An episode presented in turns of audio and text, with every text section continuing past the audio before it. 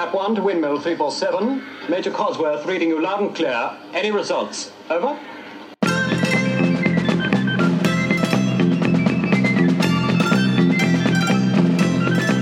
Hello and welcome to the Trap One podcast. I'm Mark. I'm Conrad. I'm Colin. On this episode, we'll be discussing the Blu ray box set of Season 8.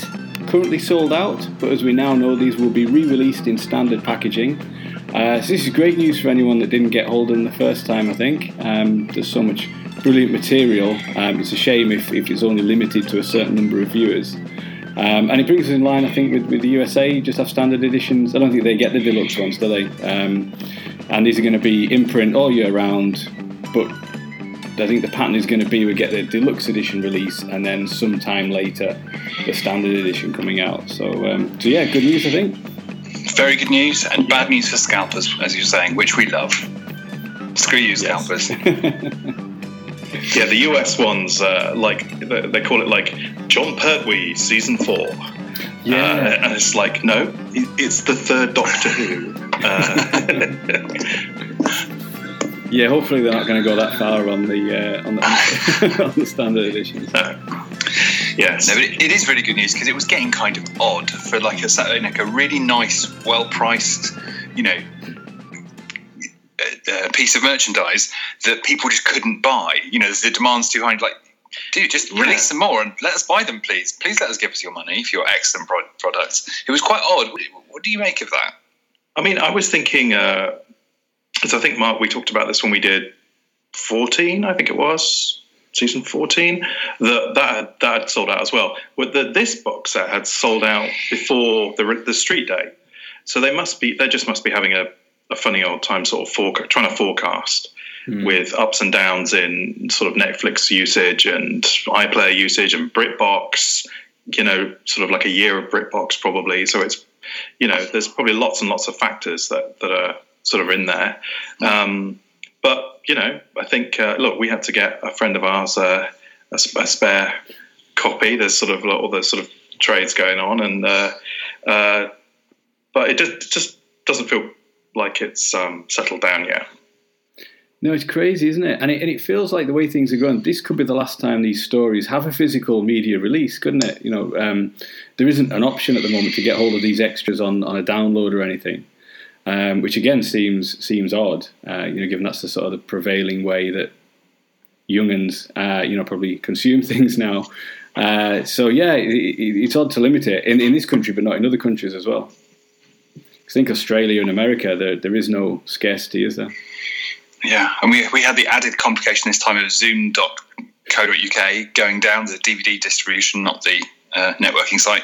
Um, yes, that was really tricky because we were like, are they still open? They've ten- they took our money, I think, a month early. It was all getting very jittery. This felt like a particularly jittery release, and I think everyone after a year of lockdown is getting so hungry for Doctor Who that this was people were starting to get get cranky for this one. So Well, the, the whole value proposition for Zoom was, hey, we're owned by the studios and we hate other people breaking street day. Anyway, here's your Doctor Who three days early. You know, so that's why everyone was was off doing that. Uh, but no, we're very lucky to have it. And this yeah, is the longest, yeah. the longest gap, isn't it, between sets? It- It's been about a year since season 14 came out. So um, I guess there's maybe more of an appetite for that reason because we've been sort of starved of, of them for so long. If, uh, if, if people have caught up with the other collections and stuff, then it's um, another reason why maybe it's sold out before the release date. Yeah. Did you did you see that um, when they were talking about the series season 19 coming out?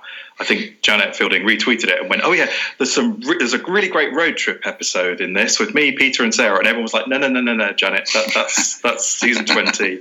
Hold your horses. We know it's coming."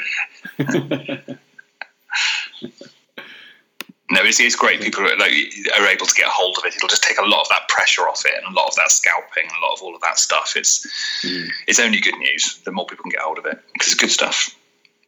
Definitely. And, and this is another brilliant release. We've got five fantastic Pertwee stories and a wealth of new. Well, Uh, hang on. may, maybe four. Well, mm, M- maybe maybe three. three and two halves. Sorry, Mark. Sorry, Mark. Do, do, do that again, and just come on. They have four, five excellent stories. There are no bad it's the two old stories. men and the Muppet. You're being heckled by the two old men and the Muppets. In the red corner, uh, Uh, there are no bad Doctor Who stories. This is right and proper and true.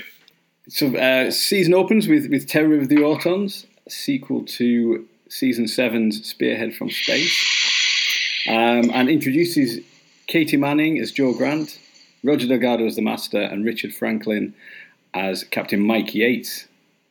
So it's got quite a bit to do, hasn't it? And I suppose bringing back a monster that people would already be familiar with, it's like what they did in Rose as well. So you uh, you're introducing new elements. Well, not that I suppose the Autons would have been familiar to a huge number of people in 2005, but uh, it's something that's already proven, isn't it? I suppose as the uh, the background to it. yeah, this is this is a good one. This is definitely a good one. Uh, I, I, don't- I, you know, I think the picture quality was slightly better. Obviously, the, I think the CGI stuff is way better. uh, I.e., the the the stuff they fix um, with the creature, plastic creature. Um, uh, and they did a, a good job with the soundtrack as well. In 5.1, you sort of hear cars going behind you. It's very sort of nice and a- atmospheric.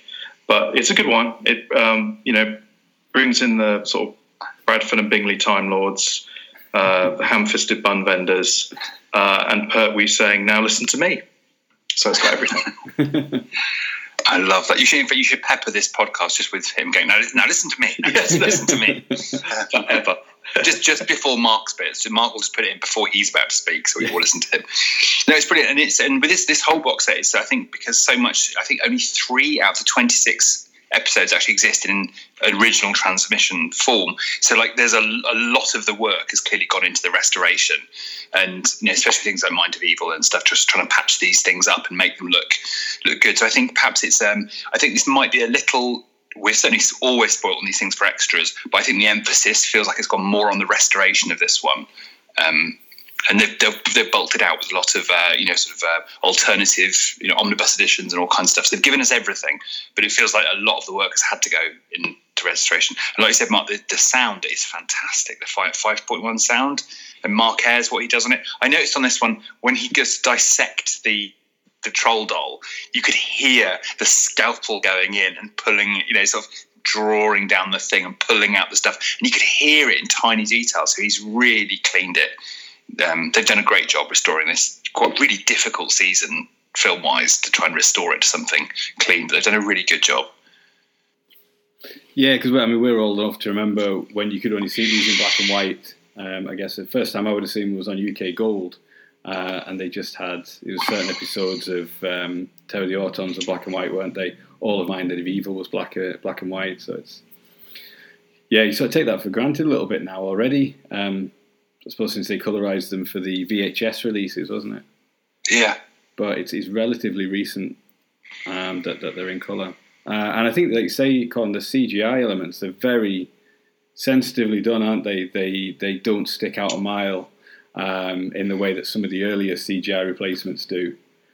Um, they're, they're quite subtle. You've got um, the famous kitchen, uh, Mrs. Fowler's kitchen, um, which, which stood She out can more. cook anything in her CSO kitchen and go anywhere. Yeah, you sort of just now don't notice it, whereas it, it stuck out for being such a bad piece of CSO that, that now that it's uh, it, it's it's been um, improved so much, you just don't you just don't notice that there's anything strange about it at all.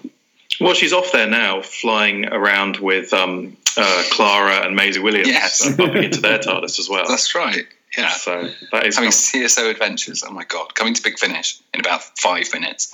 um, yeah, I think the new, new visual effects are great. I, where where are you on visual effects? I tend to kind of with new ones. I tend to watch them once, and I always watch. Usually, when I rewatch the story with commentaries and notes and stuff, I'll then I'll then put on the effects. But I'll rarely go back to. I think when when I just go on to put on Town of the Autons in the future, I'll generally probably just put on the originals. But I thought the one they were really good in here. Like you said, they were quite subtle. I think, unless I'm going mad, I think when um, the master unmasks in the bus, I think they did something, put a little vi- effect in there to clean it. Um, I could be completely wrong, but that's what I saw, and I'm choosing to believe it. Um, they've just done sort of a little bit of cleaning things, and like, and especially stuff like the senior Time Lord appearing in midair and coming towards the camera. They just done a clean on that, and finding the little figure in the in the lunchbox is just much Yes. cleaner now, and That's much which better. Which they which they really fought to try and clean clean up at the time, but, yeah, brilliantly. But yeah, they're, they're good. They're great. The effects on this. Yeah, it does. I think uh, same. I, I sort of watched them the first time out of curiosity to see what they've done. I'd probably watch the originals another time. If I was ever going to show them to somebody else, I'd never seen it before. I'd probably um, put on the um, the uh, improved effects without them seeing first, and then say, "Oh yeah, maybe for uh, maybe for Kinder, I think maybe yeah." maybe. Uh, yeah, the, the troll doll part um, just just looks uh, fantastic as well. Yeah, the, tr- the troll troll is really impressive uh, CGI. Also, is this the first the first story where they start the Greyhound Track One business? I think so. Yeah, I don't think it's in season seven. Ah, okay. Come on, Mark, you should know. Should Yeah, know, if anybody. so, so the first, cause I think, because I heard Jo say it, in, and quite early on, I was like, oh, this feels like the first one. I might be wrong. Whatever it is, I'm sure you'll find it at the start of this podcast. Sure Mark will find it. Yeah, because there's one uh, bit in, um, and I think I think it's Mind of Evil where it's um, Jupiter to Saturn or something. Uh, Yeah. they have a totally different format. But even even elsewhere in that story, they have because they have Windmill to track one as well, which is the helicopter, isn't it? Oh, it's so sweet. So, yeah. They um, just just as a total aside, uh, the the TV series of Supergirl, um, the uh, the organisation that she works for, and that it's called the Department of Alien Affairs or something like that. Uh, they have used um, Greyhound call signs as well, and I, I assume as a as a homage. Ah. Oh, I've got another one Right. as well. I know. Oh, go on. Um, in it probably isn't a homage, but uh, I, I might ask the writers on Twitter. Um, in The Expanse, which is amazing, uh, as I keep going on about, season five, um, one of the military guys asks, uh, whose name is Delgado, asks someone to sit in a black chair. uh, so, hmm, I, uh, you know, that's that's the classic thing. But yeah, no, this this is um, uh, a terrific story, classic. It still has that. Because for me, the stuff that I really like with watching the Pertwee era is uh, the uh, the woke politics. I really like. Uh, you know, the kind of plastic is killing the world. You know, and that that's there from the start. It really is. Um, so, and there's lots of you know, you know, some of them have it, some of them don't have it. Um, but th- this one I thought was, you know, it, it's not a hidden message, but it's not too much in your face. Yeah. So And plastic was kind of in its infancy as well, wasn't it? That, that was why they used it as the the strange thing that was suddenly in everybody's houses. Um, there must have been a recognition, even that early on, I guess, from ecologists, that it had the potential to to cause a great deal of harm. Yeah, there's a good um, extra on this because obviously you, you get all the new special features that we all like lunge to, but there, you know there's a lot of really really good existing uh, documentaries done for the DVD range, which are well worth revisiting. There's the plastic one on that, which, like you said, has got a history of plastics on it, which is actually really interesting. I do like it sets up this the classic master trope of the master has an evil plan all the way through, right until it's it screws up, uh, and they have to combine forces. I mean, it's just it's just all the way through the whole thing. Yeah, Terrance Dicks holds his hands up on that, going, "Yeah, I think we didn't really think that through." like at the end, he just goes, "Oh yeah, you're right." You know. and speaking of masters, um, the behind the sofa, uh, Oh yes, extras which go away, go all the way to this. What do we make of those? just fantastic. Yeah. Yeah. I love that Janet Fielding's on stories and seasons that she's got absolutely nothing to do with just because she's Oh. Janet Fielding. I love that. She should just comment on all TV I watch. hundred percent. completely. It should just be sitting there going, "What is this? I hate this." It's like, what, what was the other thing? It's like um, it was something to do with her car or something. Do you remember that? Or was they're saying something like, Oh yes, Oh, yes. uh, you, uh, and Sarah sounds like, "You don't even like my car," or the other way around, or something. Yeah, yeah, yeah, yeah. Yes. Yeah, that Oh, they, she must have given her a lift, and she said, "I don't like this car." Yeah, never, never backwards and coming forwards. There's a good, there's a good guest for you, Mark. That would be a track one I'd like to see. Mark versus Janet Fielding. Janet, if you're out there, there's a podcast waiting for you. Um, but, also, but also the- seeing um, Anjli Mohindra and Sacha Dhawan, that was a. I mean, The they're best. just delights. I mean, they're just they are. so adorable. You want to smack them. They're just beautiful. If you're not in love with either both of them there's something wrong with you they're just so so great but like it's just really nice to have like a young sort of perspective from it it's nice to have perspectives from people who've both worked in doctor who in various sort of forms and of course most fascinating watching sacha dhawan watch roger delgado um, that was a it, you couldn't help because I sound like uh, Sex and City. I couldn't help but wonder. Um, but like, is this going to affect is this going to go in on some level how he plays the master, how he thinks of the master? I mean, it, it's hard to believe that won't be an influence in some way because even when he first saw him, he's just like, wow, he's so still. And and you know, he says very honestly, he goes, oh, my, my doctor, my master's much more chaotic, and I love the chaos of it. And so he's going to always go with that, but. It would be interesting to see. It would be hard to imagine not watching five Delgado stories in a row when you're playing that part and not either playing against it or taking some of it on.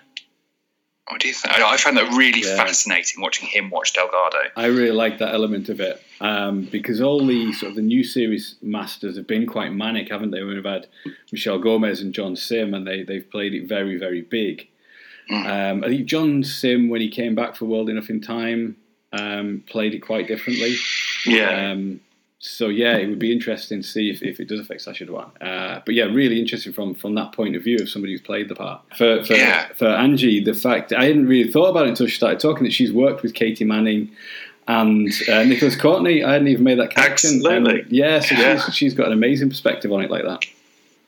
Yeah, she's she's sort of become part of her royalty now. It's like, oh she yeah, is. you've become some some actors just come in and they really so you can tell the ones that come in do it and then go away again, and then you kind of you get those few that come in and stay and are part of the family. And definitely Anjli Mohindra and Sacha Dhawan, because he did Adventures in Space and Time, they feel like Doctor Who family now. Um, it's always nice when cool, real people come and join us. It's really nice. it makes us feel a little bit more normal. I couldn't agree more. I think the I think the box set is worth it for those two alone. Mm. Uh, it's a bit of a bold statement, but I I think it's. Uh, I mean, the, the, I love the whole behind the sofa with all of them. I think it's just a genius idea, uh, but particularly uh, them, and I hope they come back for some you know, Anthony Ainley's or mm. some 4K HDR Dolby Atmos version of the Missy era, you know. Uh, so. Uh, Actually, that's a really good point. Um, Sacha Dhawan being on an Ainley one is a must. Like oh. they've kind of got to do that. Yes, exactly. It's it's it's it's in his contract now. I'm sure. Yeah. Uh, but no, he'll just turn up on set, um, and the next season just be really playing the master really somberly and um, Chris Chibnall will be like, "We are never lending you. We're never letting you see any more." Have you been watching that old Doctor Who thing? There, we warned you not to watch it. It's shit. And then he goes, oh, oh, oh, "That's the best Amy laugh I've heard in a long time." Well, that's the thing. The other thing is they pick up on the fact that in in the current iteration of Doctor Who, they say Master uh, instead of Master because Jodie Whittaker and Sacha Dhawan both pronounce it that way, which is something I noticed in Spyfall because it's the way I say it. So um, yeah. it was uh, this northification of Doctor Who is, uh, is to be applauded, definitely. When will the madness end? well, I mean, it's it's uh, it's more and more. It's we've seen them filming in Liverpool this week, and uh, um, I, I, love that. They're just taking all these, you know, it's a it's a tour of the UK. Yeah, definitely. Can I just pick out a moment? I absolutely, a couple of moments I absolutely love about Terror of the Autons. Um, the, just it's the details. There's a moment in, that t- tells you everything about Jon Pertwee's performance in episode three, where he goes to crack, uh, try and crack open the safe, and before he does it, he sort of does something with his hands. He does about five different gestures with his hands that means I'm about to open a safe. He sort of blows in his hands. No, not those hand gestures, Colin. Stop it. Um, no, he kind of rubs his hands together, blows in his hands, flexes his fingers, sort of cracks his knuckles, and then sort of wipes them on his, his velvet and then does it. Watch that moment. If you ever see okay. it again, just just watching him prepare to do that. The flourish and the flair this man has got is why we love him. I love moments like that. It's just like nobody else would do that. He just does it and everything's just like it's great. You know, we're here to see Jon Pertwee, and he's he's brilliant. He is. Um, the other thing I noticed is there's a there's a familiar sort of cycle of the dialogue, and it is Jo says something, the doctor disagrees with it, Jo says it again, and the doctor listens. But I didn't know that. That's, that's brilliant. I, I, I don't have any examples. That's just what I've written down. That, that sounds exactly right. Now you say it, that sounds exactly right. So And Roger Delgado is is brilliant, as as, as uh, Sacha Dhawan points out. The he just gets the role absolutely perfectly right from the off. yeah, The suaveness, uh, the wit, um, the the bit in when after the he's talking about the guy who's been killed by the plastic chair, and he says he just sat there and slipped away, and it's uh, brilliant. Fabulous. Yeah, um, and him and Pertwee together every time they're on, on screen together, they're, they're absolutely perfect. Uh, both just being sort of suave and unruffled most of the time. Uh, it's uh, it's yeah, two fantastic performances. Oh, right, so almost more than one. Uh, Pertwee's very ruffled. Um, Yeah, yeah. in his appearance, but yes, no, no, they're very. It's yeah, it's beautiful. Uh, I mean, find a better villain in Doctor Who, you won't. And the Doctor's always um, courteous to the Master in a way that he isn't always to the Brigadier or Jo or anybody else. yeah, um, even when they're having a face-off, they're they're always invariably polite to each other, which I really like as well. yeah. So their next meeting is in the Mind of Evil. It's basically porridge uh, in the Pertwee era. Uh, there's a lot, lot of prisons going on in the Pertwee era. I think there's, the Sea Devils one as well, isn't there? Is it- Yeah, Yeah. yeah, they're all. I mean, Frontier in Space, prisons up the wazoo. Yeah. Oh my god, Yeah. prisons. Prisons and telephones. You know you're in the Pertwee era because everything happens on the phone, and we love it. This is the most kind of gritty prison, though, isn't it? It's a real prison, and the the the rioting and the this this to me feels most season seven as well. Um, that it, it could fit into season seven in the grittiness.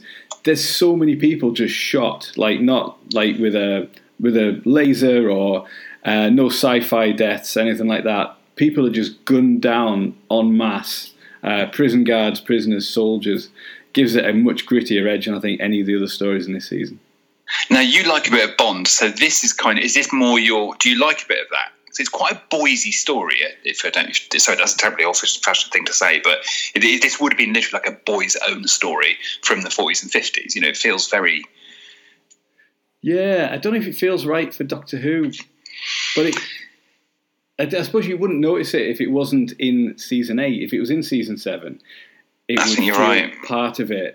In season eight, where it's the the axons kind of zapping people and things like that. Maybe it's uh, or you know a bit more kind of sci-fi deaths. I Yeah, I, I looked up what Don- Don Houghton had done. Obviously, you know, he's done Inferno, which is like not a favourite of mine as well because it's quite. There's not a lot of humour in it, and it's quite serious and, and again quite. Now just listen gonna me, Conrad. Now No, listen to me. yeah, I, I, I don't. yeah, Let's not go. Inferno. That's whole other story which I will not be uh, talking about. But like he, you know, he also did like Hammer Horror and Sapphire and Steel. So he has got a lot of weird fantasy credentials. But this feels like someone who doesn't quite want to write a Doctor Who story. In fact, in the first draft, the Keller machine wasn't an alien. They had to come and say, "Oh no, this is Doctor Who. You've got to put an alien in it." And to me, that's kind of the key to the whole story. Because I was like, "Oh, that's why it doesn't quite feel like it." I don't think he's that he, he- he's just more interested in telling an earth-based action Hmm. um, type story. So to me, it doesn't. I, it does. Feel, I did feel a bit like, is it? Why don't I quite love this? And it's, it is because it's it, it's more action adventure and not quite Doctor Who. And the addition of the alien monster does give it much more, puts more in my kind of wheelhouse, really. I think it had. Um, I mean, it suffers by being. I mean, how many is it? Like fourteen parts? I, I can't remember. It's. uh, it, it has two cliffhangers where Pertwee's sort of um, sort of faces distorting in front of the camera with fire or something like this. Two almost identical cliffhangers. So I, I just I didn't tune out on this one. Um, give it a couple of stories, but um, it, it yeah, enjoy, it's it's enjoyable and that like giant missile at the end and uh, helicopters and stuff. Terrific, you know. It really is. Um, uh, you know, a, a, good one. But I mean, it was good to see Roger Delgado out, sort of installing some broadband, uh, putting a cigar, um, you, you, know, sitting in the car like a Bond villain. It's oh. that was just worth it. I think it must be Michael Sheard's like 2000s appearance on Doctor Who, and he's so good. He's so good. He's so different. He's such a great as they say, character actor. Um, like he, he, he's so soft and gentle in this, um, and uh, he's. Uh, I've just seen, I've just watched this clip. I don't know if we sent it around, but of him him in the broom cupboard with Andy not. Uh, with the children's BBC presenter, just sort of t- telling everyone uh, in character as Mr. Bronson, absolutely ter- terrifying. Uh, Andy Crane and it's, it's just unlodged in my mind. Oh my god, I have to find that clip. Okay, well, we'll, we'll we love that. that. yeah, he's brilliant, Michael Sheard. Yeah, he's good. We'll yeah. put it in the show notes. Yeah, he's a he's a very sympathetic character, isn't he? Uh, no, just it just reminded me there what you said about Bond villains is when the master's in the governor's office and the doctor's brought in and the master's waiting to spin round on his chair as the big reveal and the doctor just goes, "Well, I thought as much," and the disappointment on the master's face that, it, that he hasn't shocked him is brilliant. His big reveal. Oh my god, they're so good together in that scene. I love it. it also, also just the look of. I think. I mean, Delgado in like suit, that beard, cigar, limo, leather gloves. It's like just heaven. The most archetypal, fabulous villain ever. God, James, James Bond really missed out not having him as a main mm. villain. Mm. It's kind of like almost surprising. Do you know what I mean? It's just like how they wouldn't have him as a at least a you know. Anyway, yeah. we got him, so ha. Does he? Because he died fairly young as well. You know, if um, yeah, you know, had he lived a bit longer, he could have uh, could have had that kind of career. Yeah. Yeah. But yeah, it's it's, it's funny this story. It, it is written slightly like it's it's not written for this team. Um, Katy's Katy's very very good in this. Like she has to play much more serious, Jo, much more serious, and she does it really well. So she adapts the material like super well. But you can tell it's not quite written for them. It's just something. It's um. It's like I think the, either the writer or director, whoever wanted to kind of do, go for something a bit more serious in big inverted commas, and it's on Earth. So I think they're trying to work. They're still trying to work out how do we set Doctor Who, this weird kooky space stuff. How do we root this in?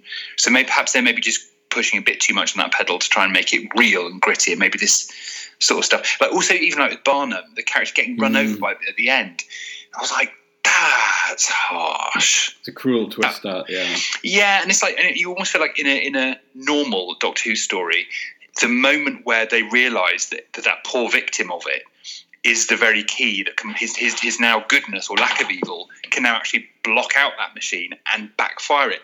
That would have been the moment yeah, of the climax, I think, maybe, or, or, or they realise it and then they bring him out to do it, and it would have been the big moment. But to bump him off like that felt, I was like, I don't know, that felt really harsh.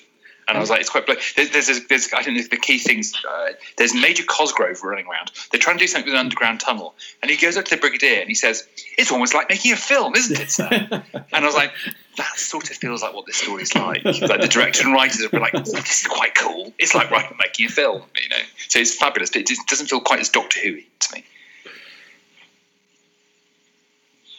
Yeah, um, I think I think with uh, with, with Barnham, you feel sorry for him throughout because the the baddies have got no time for him, um, and the goodies, you know, the way that the brigadier just sort of looks at him like, "Who is this guy?"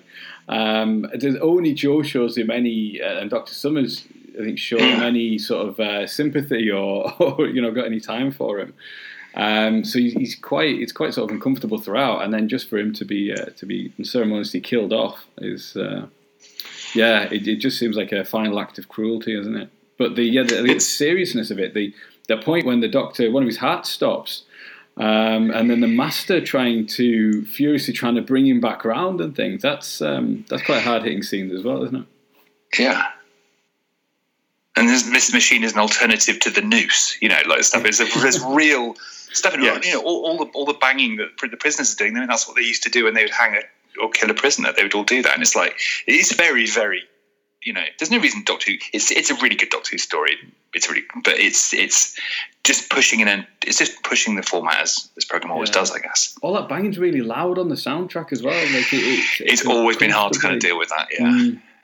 I don't know if that's deliberate to, to make it unsettling, but it, it yeah, it's really you keep turning it down every time they're doing it. yeah, that's right. Yeah, you have no neighbours by the end of it. yeah. Well, I think the most disturbing thing is just that room covered in 70s cyan coloured bathroom tiles. I mean, it just gets me. It's just the light blue everywhere in the tiles and uh, um, but no, I I again, it's a really interesting concept. It's quite Star Trekky, isn't it? There was there was a my I can't remember what it's called. The one where Tasha Yar dies, uh, where there's this massive oil slick and it's taken all the ba- all the bad stuff from everyone. It's and they've all been left happy and all this stuff, but all their dark thoughts and everything are just in this horrible oil slick thing. Um, it's a similar type of concept. It's like um, uh, you know. Um, yeah, just let Priti Patel have all the technology. We'll be fine. God, well, mind of evil. There we are. There we That's are. There that really is. The most evil mind I can possibly think of. Yes, it actually Um, has a quote quote from her on the back of the box set. Oh God! Actually, well, having said all it's, it's all very gritty and very whatever, you do get a flurry of monsters in you know everyone's worst fear moment. And because I love monsters and I will do anything for to this be monster Doctor Who story, I wrote a list of what they are. Um, so I love very happy as a Dalek, Cyberman, Ice Warrior, Ice Lord. Basically, they had to uh, show pictures of any monster they had for which they had a clean full size shot, full length photo. So you start off with your classics, Dalek, Cyberman, Ice Warrior, and then you get down to some ones that just happen to have got full publicity. So a War Machine, a Zarbi, Koquillion, uh, and a Silurian. If this had been in the 80s, you, the Kandyman would have been in there. Those lovely full length shots. Mark would have been happy. But there were three that didn't make the cut. Um, the writer, Don Houghton, had put in a Primord. He wanted a Primord as one of the biggest things. That would have got cut. Just in fact, it did get cut just because it's a shit idea. Because Primords are shit and Inferno is shit. Um, but guessing looks, I'm getting looks here. But um, they also had a full length picture of a Slyther or and a Sensorite, but it didn't make the cut. There we go. What a shame. So that's what I enjoyed about this story. Because he put the fire in, didn't he, as the, as the, as the Doctor's biggest Oh yeah, fear from, from Inferno. Uh, so he The did- most terrifying adventure Doctor Who's ever had was my adventure. You may remember Inferno. Uh, the last thing I was going to say, my favourite bit is the Brigadier undercover as the delivery man at the prison with his Oh, yes. uh, Cockney accent uh, and his flat cap. Glorious. Glorious. And it ends with uh, the Master leaving Earth and saying he won't. Uh, the Doctor saying he won't be around for quite some time, uh, as though to try and throw the viewers off the idea that um, he's going to appear again. But he does in the Claws of Axos, which one of my favourite things about the Claws of Axos is that it isn't the Master's plan. He's just there, um, a bit like the World Enough and Time. Uh, sorry, World, World Enough and Time. Uh, so it's like the, the the story doesn't rest on him, so he can just kind of kick back and have fun. And we get this glimpse of what it would have been like if he'd been forced to work with UNIT as a scientific advisor, if he'd been exiled to Earth. And um, yeah, they're my favourite scenes in um, of Uh, he's great with the Brigadier. Well, we also got to see pandemic hairstyles 50 years before they happened. uh, it, uh, but uh, uh, no, that's an interesting point. It's like, I mean, it feels like in the next couple of stories, the master is slightly sidelined, thankfully, because the next one he just shows up and goes, "I am a court official" or something, uh, and I've just come to sort of fuck shit up for you. But uh, that's about it. Anyway, you know. Um, I like I like the Claws of Axos a lot, and it, uh, it's another kind of atmospheric, filmed by a kind of power station type thing, which is lovely. And it basically invents Farscape twenty years early. Um, Oh, the sort of- organic spaceship, is it? Exactly, exactly. Ah. And it, they they look they don't look too dissimilar. Um, so, uh, but I'm just uh, the the problem I do have with this story. It's not a really serious one. Is that the particle accelerator is like a, a massive shower with bubble bath coming out of it, not a giant ring around Geneva. Uh, so I don't know how they managed that.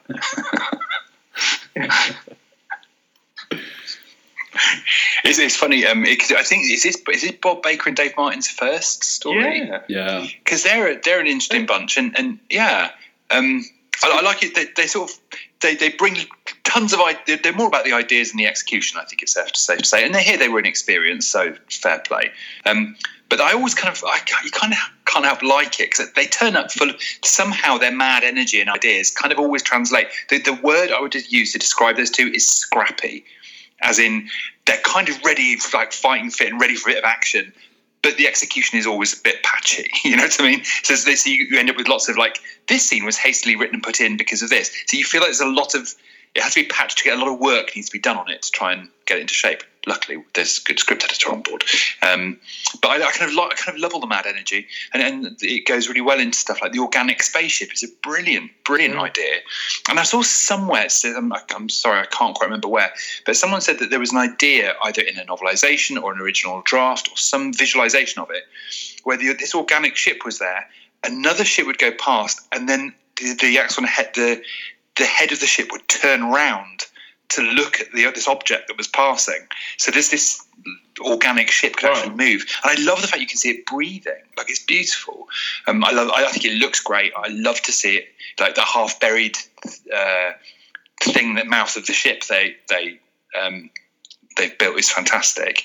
Um, I love inside the ship all those millions of layers of set and foam and gunk and all those different. It's like you- you're, look, you're often looking at a picture. There's about six layers deep. Um, I love all that all that stuff in the spaceship. It's worth saying this um, this season is my birth year, um, so I feel like some of this is in the ether. I think I was born after episode two of, of Terror of the Autons. There you go. But um, but no, I, I, I and I think the axons are all well realised. So I think their mad ideas, kind of broadly speaking, do kind of manage to make it make it to the screen. Yeah, definitely. Visually it's it's the most arresting of, of the season, isn't it? Um, I think the thing you're talking about the organic spaceship there, Conrad, is from the Doctor Who magazine comic strip sequel. Ah, thank you. Um, that uh, yeah, the, the, the ships sort of turn and, and look at something else in space. Um, but yeah, the all the organic stuff is is really good, and so it gets revisited later on with Terror of the Zygons and things as well, doesn't it? Um, Yeah, it's very such a good much. idea. And obviously the Autons, uh, no, not the Autons, the Axons uh, get reused as well as the Krynoids, which is another sort of uh, uh, vegetable-y sort of uh, monster. Yeah, they're good, they're good monsters. as well. I think they're really good. They look great, and um, they um, the, the, the way that uh, sting, that tentacle sting, comes out of them is is brilliant. The only one that's slightly dodgy is when it's in some sort of globby form on the floor, and it's basically a bloke rolling around in the in sort of orange chamois leather. Which I wondered, is that the same material they used for the sorry bollock monster from uh, Frontier in Space? I'm not sure. It looked a bit like that. Could could still have been lying around, couldn't it? also it's, it's just it's just very very 70s and i have to say i love it um, paul grist who plays uh, bill filer is going for um, one of my most he, he gives he's my top three of strenuous machismo performances in doctor who. In the 70s I was certainly breed of medallion man. And the way he talks he's putting on this american accent it's like it's too quiet. They're like a couple of bloodhounds. And he's like hey i'm bill filer. Hope you Also are known- too. Also known as Felix Leiter. yeah, yeah. He's he's just so, and even somehow like, and he does. I love it. He does. He's such a macho man that even he can't even sleep without giving out lots of exposition. So he does that loving in bed, going, "Must stop distribution. Must distribute. Axonite. Gotta give exposition even when I'm asleep." Because I'm a man in the seventies. He's like, um, he's up there with Greg from Inferno, vile Greg and Petra, um, and uh, Adam Colby from Fendahl, who's always bursting into rooms going, Fear! There's just a certain type of 70s man. And, and, and even like even when he's in, in the hospital, he somehow manages to get his pajama pajamas unbuttoned to reveal Chester Medallion. It's like, dude, give it a rest. Bill Filer, yeah, love him. Brilliant. Very 70s. And then there's more 70s hairstyles in uh, Colony in Space. We're obviously going to come back round for the 25th century. God. Deep breaths, everybody. Colony in space. Colin, we saw you suffering vocally on Twitter with your rewatch with this. Why? What's your problem, man? What's your problem? Um, well, I don't know. Maybe that it's six episodes of I don't know. Uh, no, I did. I started a Pertwee rewatch on BritBox about six months ago, thinking, right, I'm going to do this, and this is where I stopped. So I'd never seen episodes two to six again. Uh, I mean, I just, I just look at my notes. I just don't. I mean, I've got Gail from Corrie, Barry from EastEnders. Uh, that's it. Uh, wow. Uh, the TARDIS wall has wallpaper, actual wallpaper. um, cliffhanger, cliffhanger to episode one is the same as two. Um, no, I mean, I mean, I don't, I don't like. I, I'm not opposed to it. I don't hugely dislike it. I just think I don't know. I'd never seen this before, and so all the way through, and so hadn't really had that um, any nostalgia about it or any kind of rewatching in the past and sort of going back to it. I was just like, no, just didn't do it for me.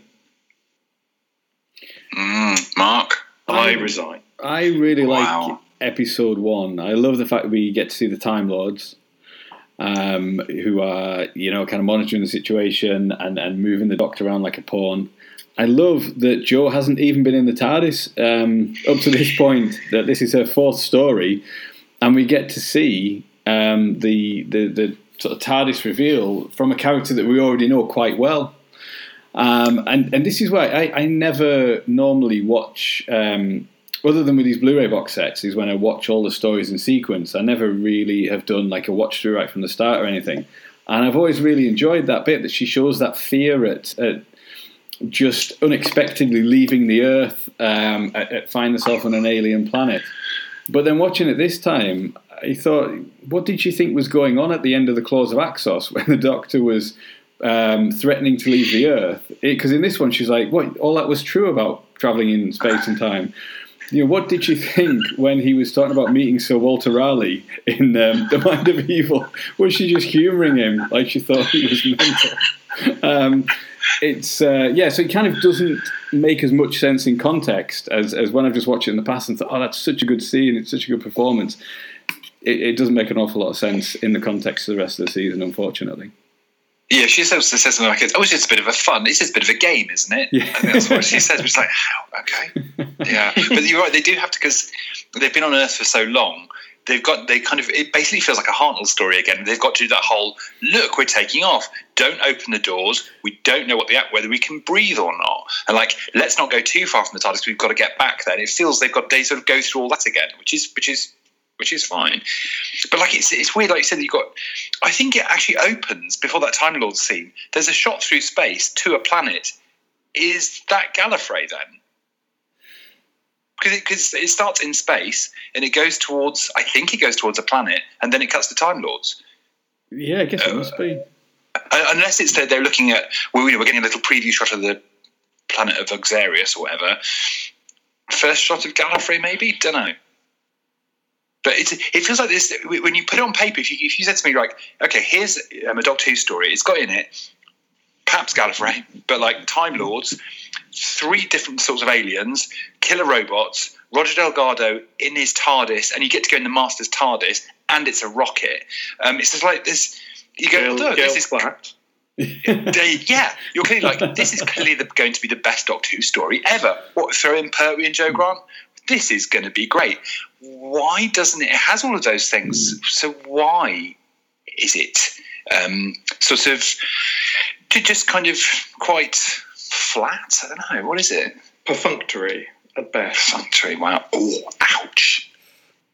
Yeah, it's Malcolm Hulke, isn't it? And the novelisation, which Yeah. uh, I read uh, the Doomsday Weapon before I saw the story, is, is really good as well. Um, yeah, it seems like he's quite interested in the whole thing with the miners and the colonists. And it's called Colony in Space. I don't know about you. I'm not interested in colonists. Like with Doctor Who, I'm not turning up to see lots of happy, content humans, or be, or just lots of humans anyway. You know, I kind of it's, it's, it's weird. Like Terror of the Autons, Claws of Axos, and Demons all definitely feel like Doctor Who. Mind of Evil and Colony in Space sort of feel like something with Doctor Who laid across the top of it. Um, really So I, I. I, yeah. I, yeah, I think he was just very in. I, th- I guess, and also there's like loads of bloody colonists. We're into lots of details about the mining corporation. There's loads of. There's even loads of extras, millions of cast. Just lots and lots and lots of bloody people. Um, and I, it doesn't. I thought maybe if if it was a bit tighter, like the colonists were just like a really few few of Mm. them struggling. Um, Yeah.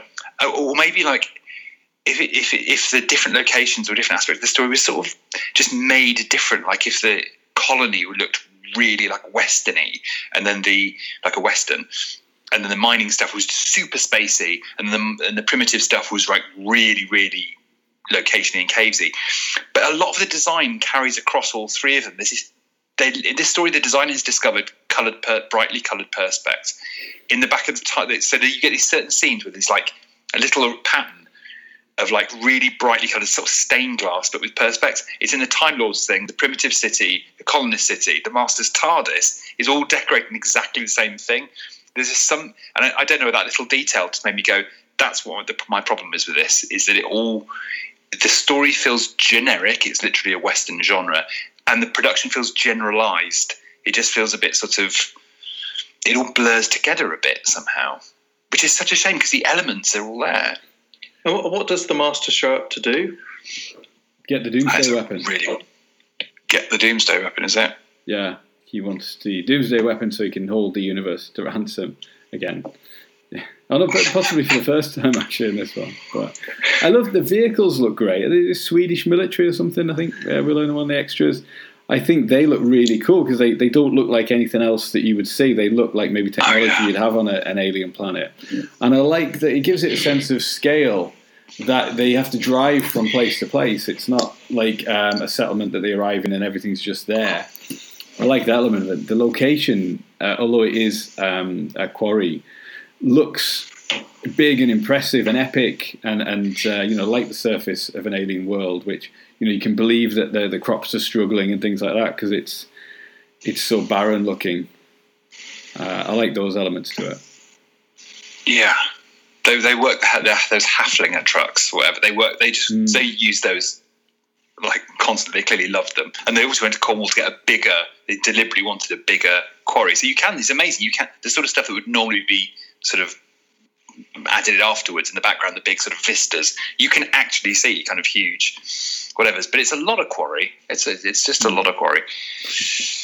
I don't know. I'm trying to be really. It's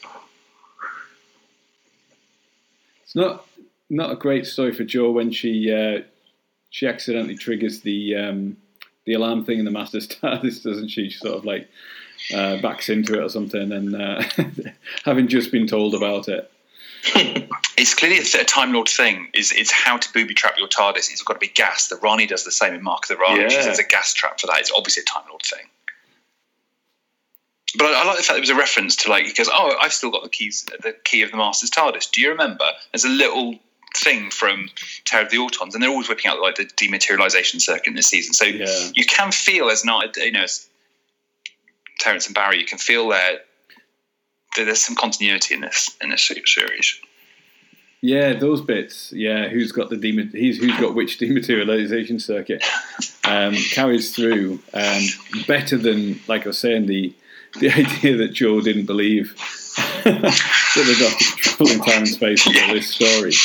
That, Um, that kind of makes you more question her, really, doesn't it? Yeah. You go, what were you thinking? Okay, he might be potty, but what you were going along with it. So what's your what's your game?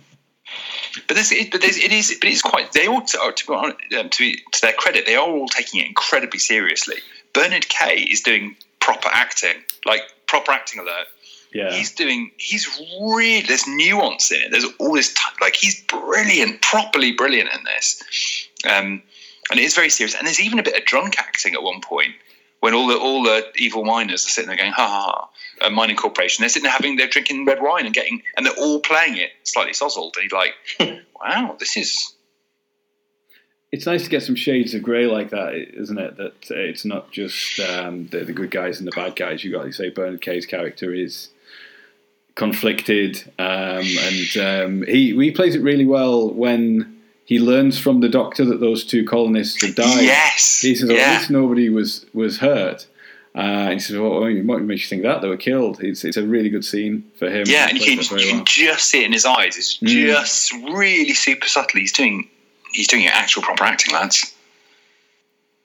yeah, Maybe I had a license for that. Um, one thing I didn't understand: um, why does the Guardian decide to blow up everything up at the end just because the Doctor Master have turned up? I didn't quite get it. You know, at the end, at the end, because at first he's like, "You will leave this city, and if you ever come back, I will kill you."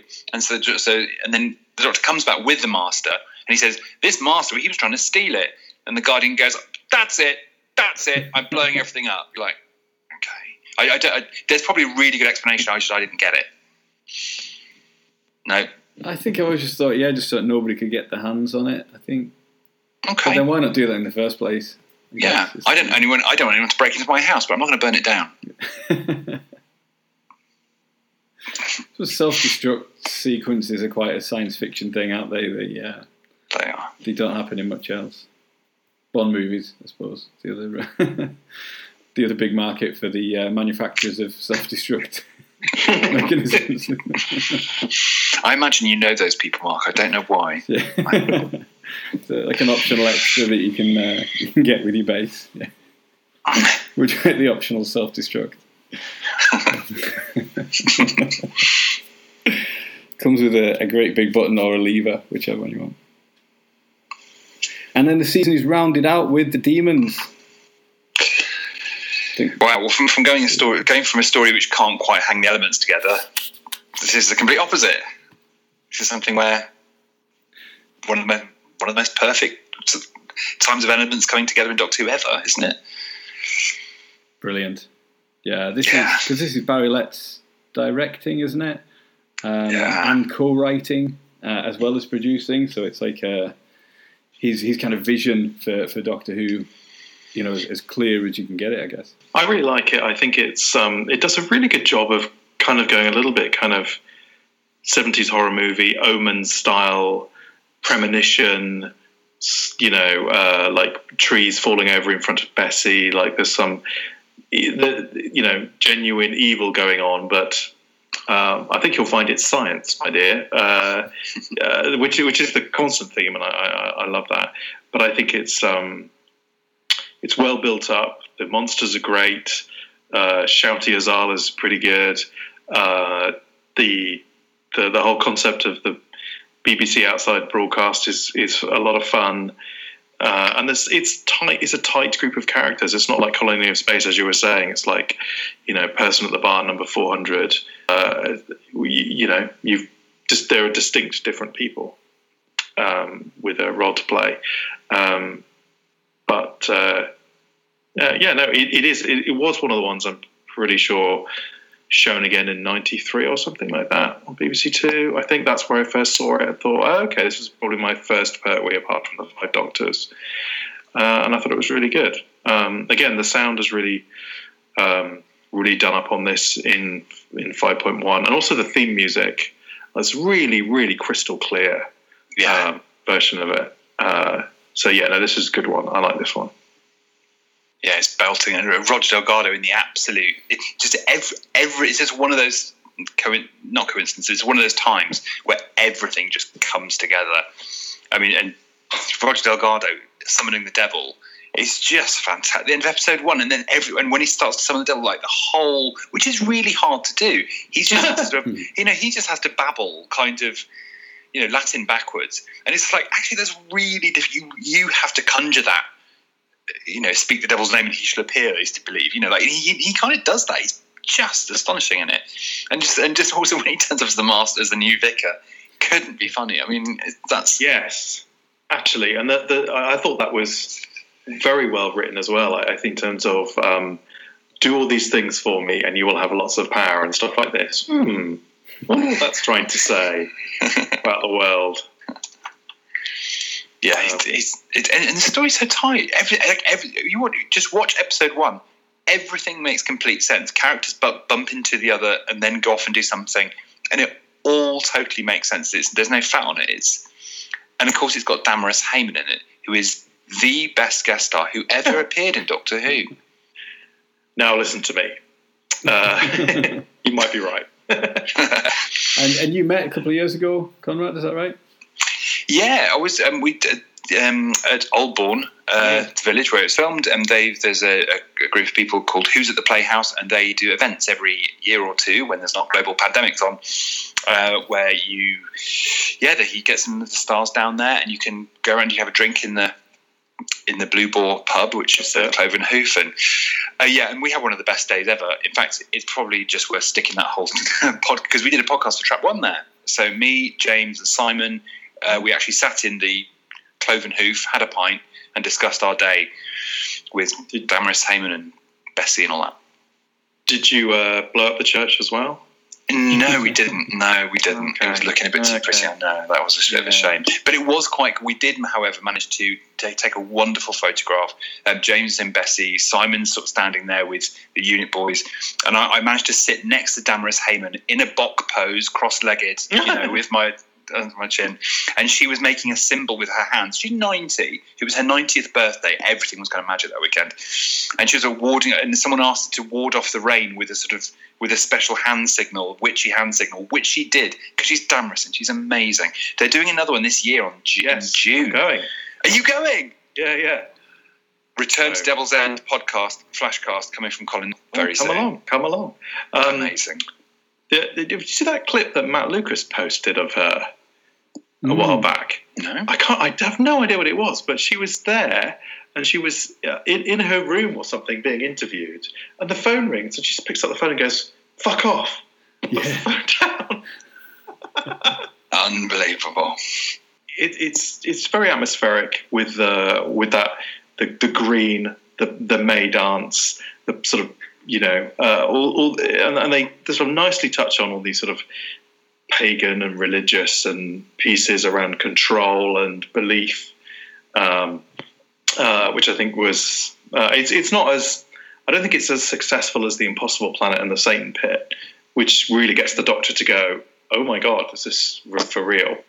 Whereas you know Pertwee's well, you know, obviously this is science, you know, so. Uh, but it's it's yeah, it's a lot of fun. I mean, I, uh, I try, I, you know, I do try and sort of you know, delete received wisdom where I can, right? Mm-hmm. And just sort of, yeah. but, uh, and I approached it of, you know, um, was very enjoyable.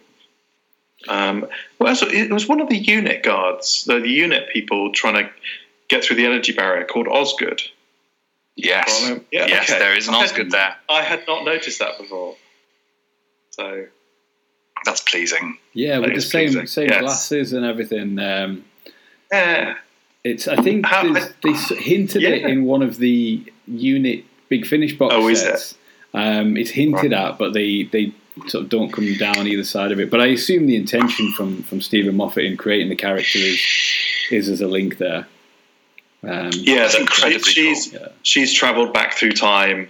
Uh, Delight uh, had become her own grandmother, had him, yeah, all that kind of yeah, the, the Moffat way of, of doing things. Um, but no, I like that touch. But I, I, I do like the way the story subverts. Uh, so it is, you know, it, it's all science. There's no such thing as magic. But we see um, Miss Hawthorne um, cast a spell and stop the. Uh, it's the, the the guy from stoving her head in with mm. a with a brick and stuff, and she makes the wind die down and everything. So it's it is still there, isn't it? It's just the doctor or, or nobody around him witnesses that uh, for him to have to provide a scientific explanation for it.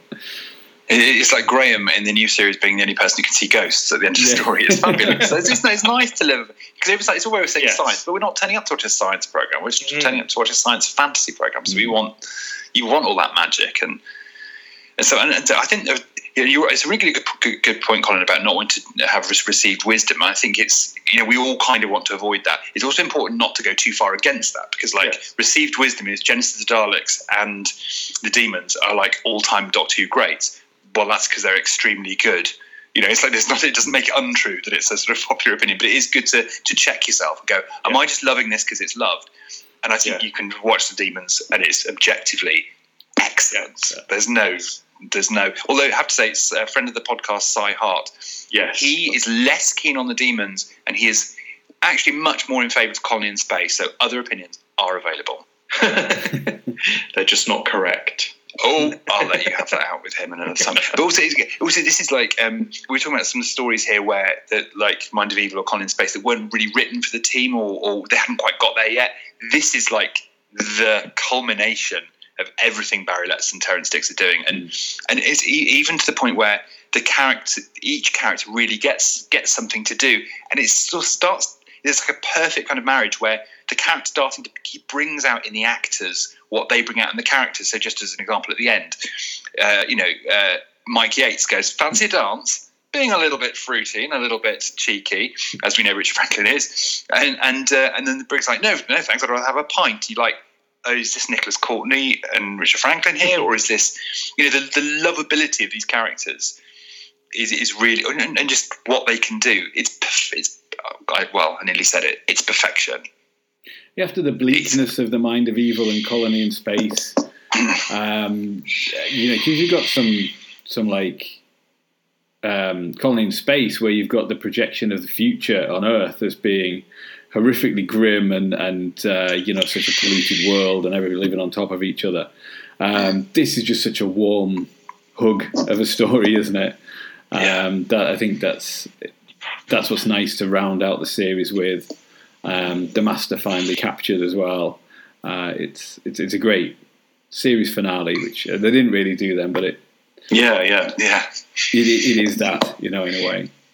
But it's, it's, it's so packed with detail and it's so funny and so interesting. Like you saying, the uh, the BBC Three, you know, that was a joke at the time. But you know, you know, you know, the, the opening of uh, of the dig, which is, there's this other little extra on there, um, an old uh, black and white program called Chronicle, which was basically about the opening of that dig, about an, an archaeological dig from 1968. Magnus Magnusson is standing going, "I'm here outside the archaeological dig." And you're like, "Oh, this is where this came Oh, from." right. So yeah, it's literally where that came from. It was a spoof of a real archaeological dig that happened Sil- Silbury Dig. So I didn't know that. So thank you, extras. Ah, Um, is interesting. But it's really fun. Also, I, lo- I mean, just the character, the character, the writing for character is off the charts. When the old the old guy, I can't remember his name, who's opening up the dig, and there's lots of interplay with him, and then the slick BBC London effete, people carrying clipboards, and like, would you care to elaborate? No. it's just like, fun, you know, if you could do this, be absolutely super. And he goes, all right, I'll make sure, make sure I'll be absolutely super. And he's just totally, I mean, it's delightful. It's, oh God, it's so good. Yeah, he says, um, "What's Beltane?" He said, "We've not done any research for this." yeah, it's so funny. It's so funny, and and, and so, yeah, everybody gets loads to do. Benton gets loads of action, and yeah. So to speak. so to speak. I love the fact, and of course he was on. So with the extras as well, they do the Return to Devil's End, and I love it. John Levene um, sort of says his first comment is, "That's a hell of a church." And I'm like, that is a sentence. that is a sentence for this story.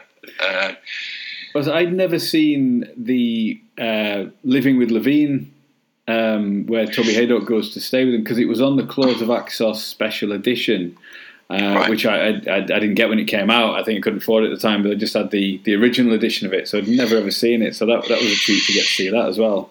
that's a Um, bracing watch. so, yeah, yeah. How did you find that? It's uncomfortable at times, isn't it? Um, yeah. Have you seen this, Colin? You're looking. No, I haven't. I, I feel like go, re, watching bonus material from 10 to 15 years ago is kind of weird because it's like, wait, hang on, it's 50 years since this came out. I know. Yeah. I'm not, but uh, yeah, no, I don't think I want to watch it, really.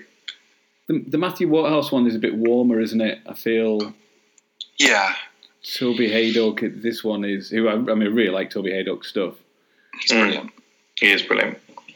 I, th- I, th- I, you know, I'm going to put it out there. It is this when at the uh, who's at the Playhouse thing. Uh, John Bean was there. You know, you basically, you know, you walked around and to each point of the square or whatever, and there'd be a different Who person talking stuff. And we talked to John Levene, and it's um, you know, he's. Uh, it's no secret. I think he's had quite a troubled life, and he's had Mm. quite a lot of trouble dealing with the fact that there's there was this mad spike of sort of huge fame and success in a, in a short way, which then vanishes and sort of goes away.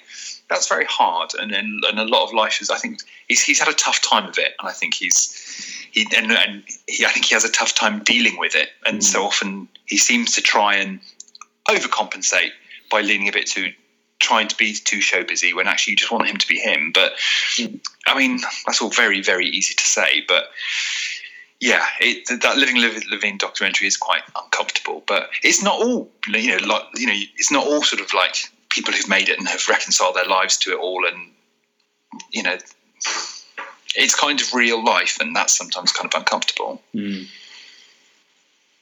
But he's great, and he gets tons to do, and it's really funny in the. Uh, but what I love the little film trims of locate on location film trims that the villagers had made on their eight millimeter cameras, and they're all there with sunglasses because in the seventies you have to have sunglasses if you're filming. Yeah. Um, and every time the camera's on him, he's so excited, pointing his gun to the camera and giving cheesy grins, and he's loving it. Clearly, they clearly. So Yeah. the time they had on this really comes through the screen. Like what a good time they had.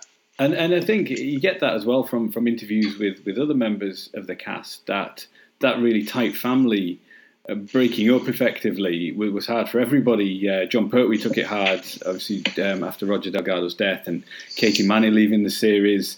Um, you know, there's, there's talks of him being quite tearful when Yeah. Sladen first joined.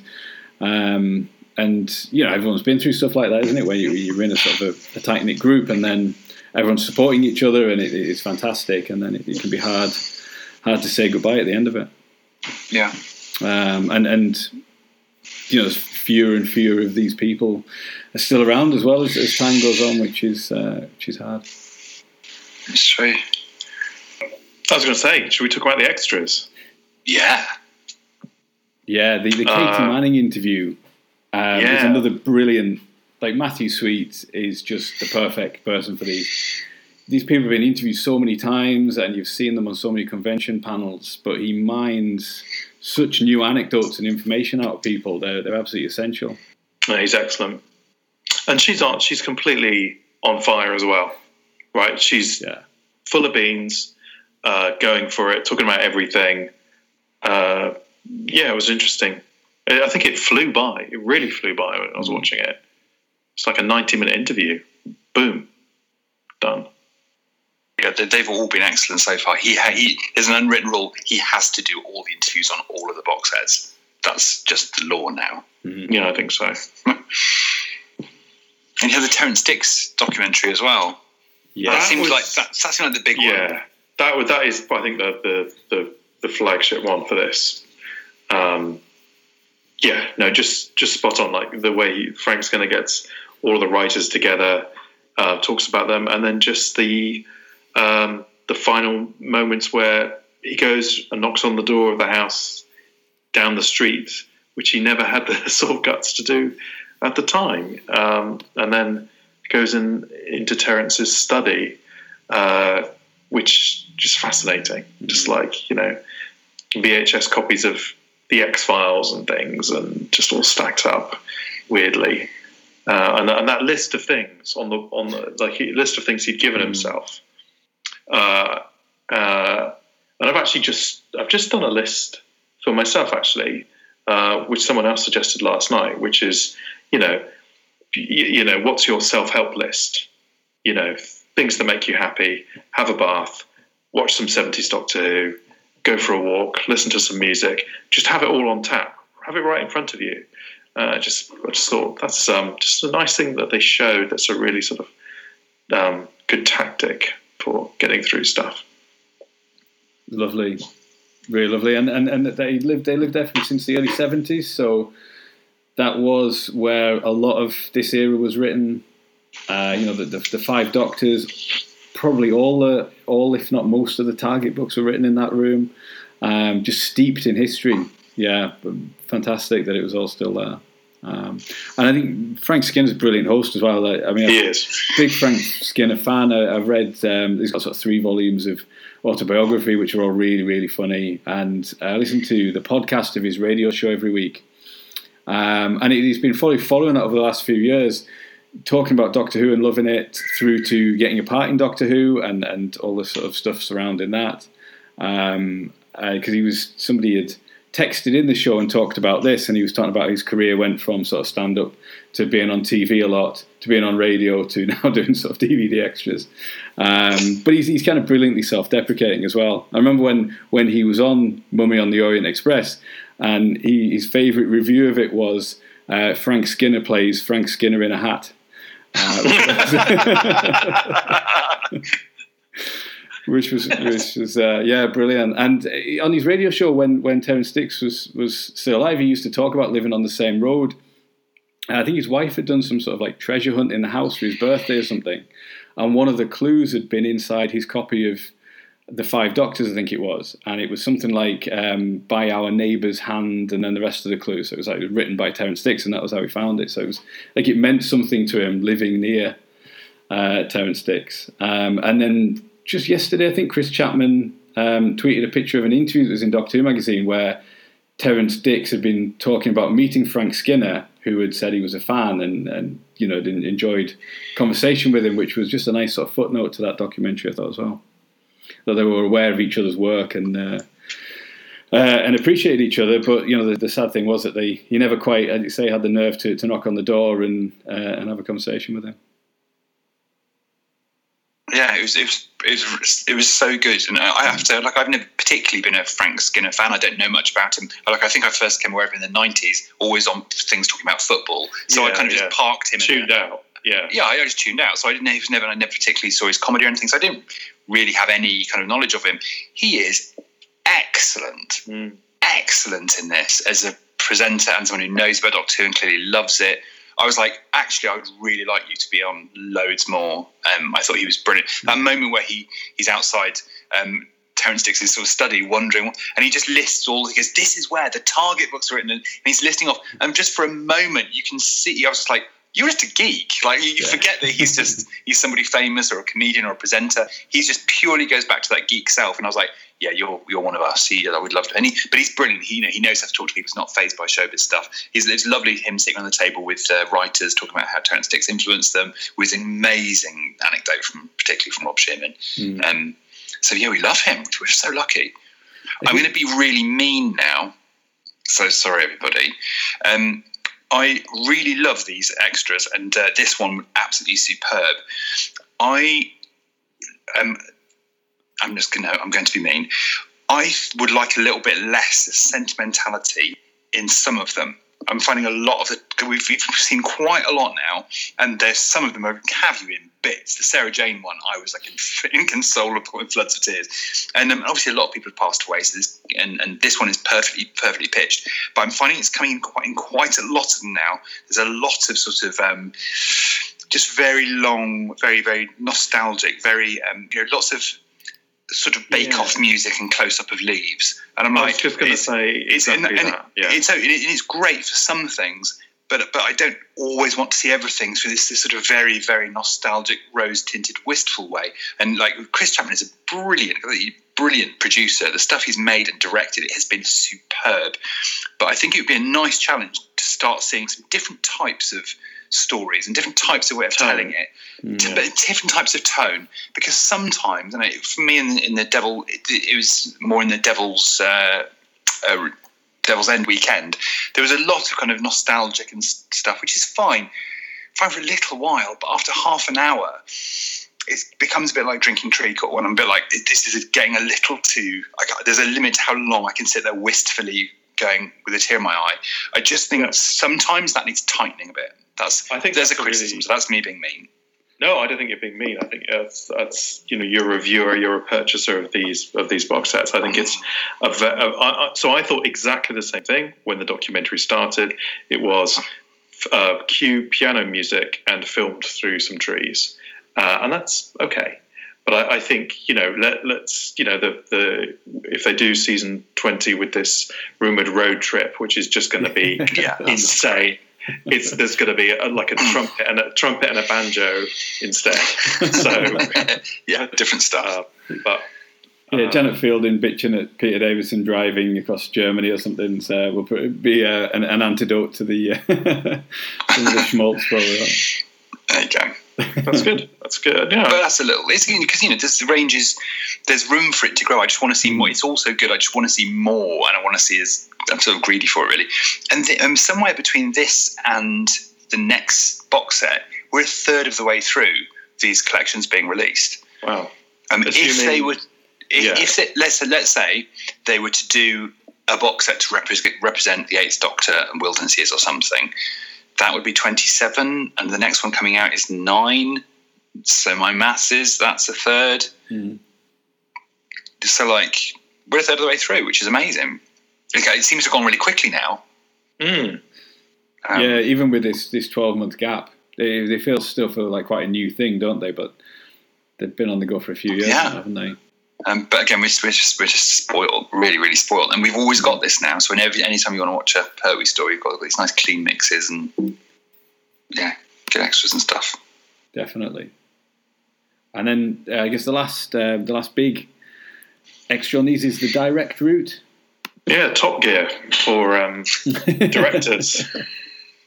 uh, that was nice. That was really nice. Um, Yeah, because they've got Uh, writers together, haven't they? And they, they've had actors together. But I don't think they've brought uh, different directors from across different stories in the same season together. So it was a nice idea for them to compare notes and, and revisit some of the locations. yeah, I found um, Michael Ferguson really interesting. He was always he, he always had something interesting to say. I've never really seen him in anything or else. You know, Graham Harper, I've seen a ton of stuff, uh, interviews with him, and I think he's excellent. Um, but it was just yeah, really nice how they decided to use you know this part of the building instead of this part of the building because it looks more like an entrance, and uh, how they're setting it all up and um, how things have changed, like the the the colony in space quarry is now a bit more of a lake with plant life and stuff. Yeah. And this Yeah. is one of the same guys who's still working there. I think that's fantastic. the, uh, the guy that set the explosion, yeah. Amazing. He's probably just had that anecdote for, for the last sort of 40 years. Will someone interview me for God's yeah. It was like in the Daemons one. They took they took Bessie into the garage where it you know the, the where it was filmed. The first few scenes, the science magic stuff was filmed, and they're like, oh, and this is where we you know we'd winch up Bessie to fix it. It was exactly the same contraption. You know, fifty years old. It's like no, this is the same you know car winch thing we've used for fifty years. It's like this program is crazy. yeah. And, oh, and also worth saying the um, I love seeing that. Um, sorry, just hopping back to Daemons briefly. Um, the um, Alastair Fergus, the, char- the character of the present, the BBC Three presenter, being played by David Simeon. They got him back in reporting with a microphone. Fifty years later, he's like, "This is this program, driving nuts, brilliant." So yeah, it was, it was really spoiled for choice on this box. I think they've, they've well, what they've not. I think, like I said, I think a lot of the work went into restoration and stuff. So ma- perhaps some of the extras we might not be quite as many as usual, but the big piece is brilliant. Hmm.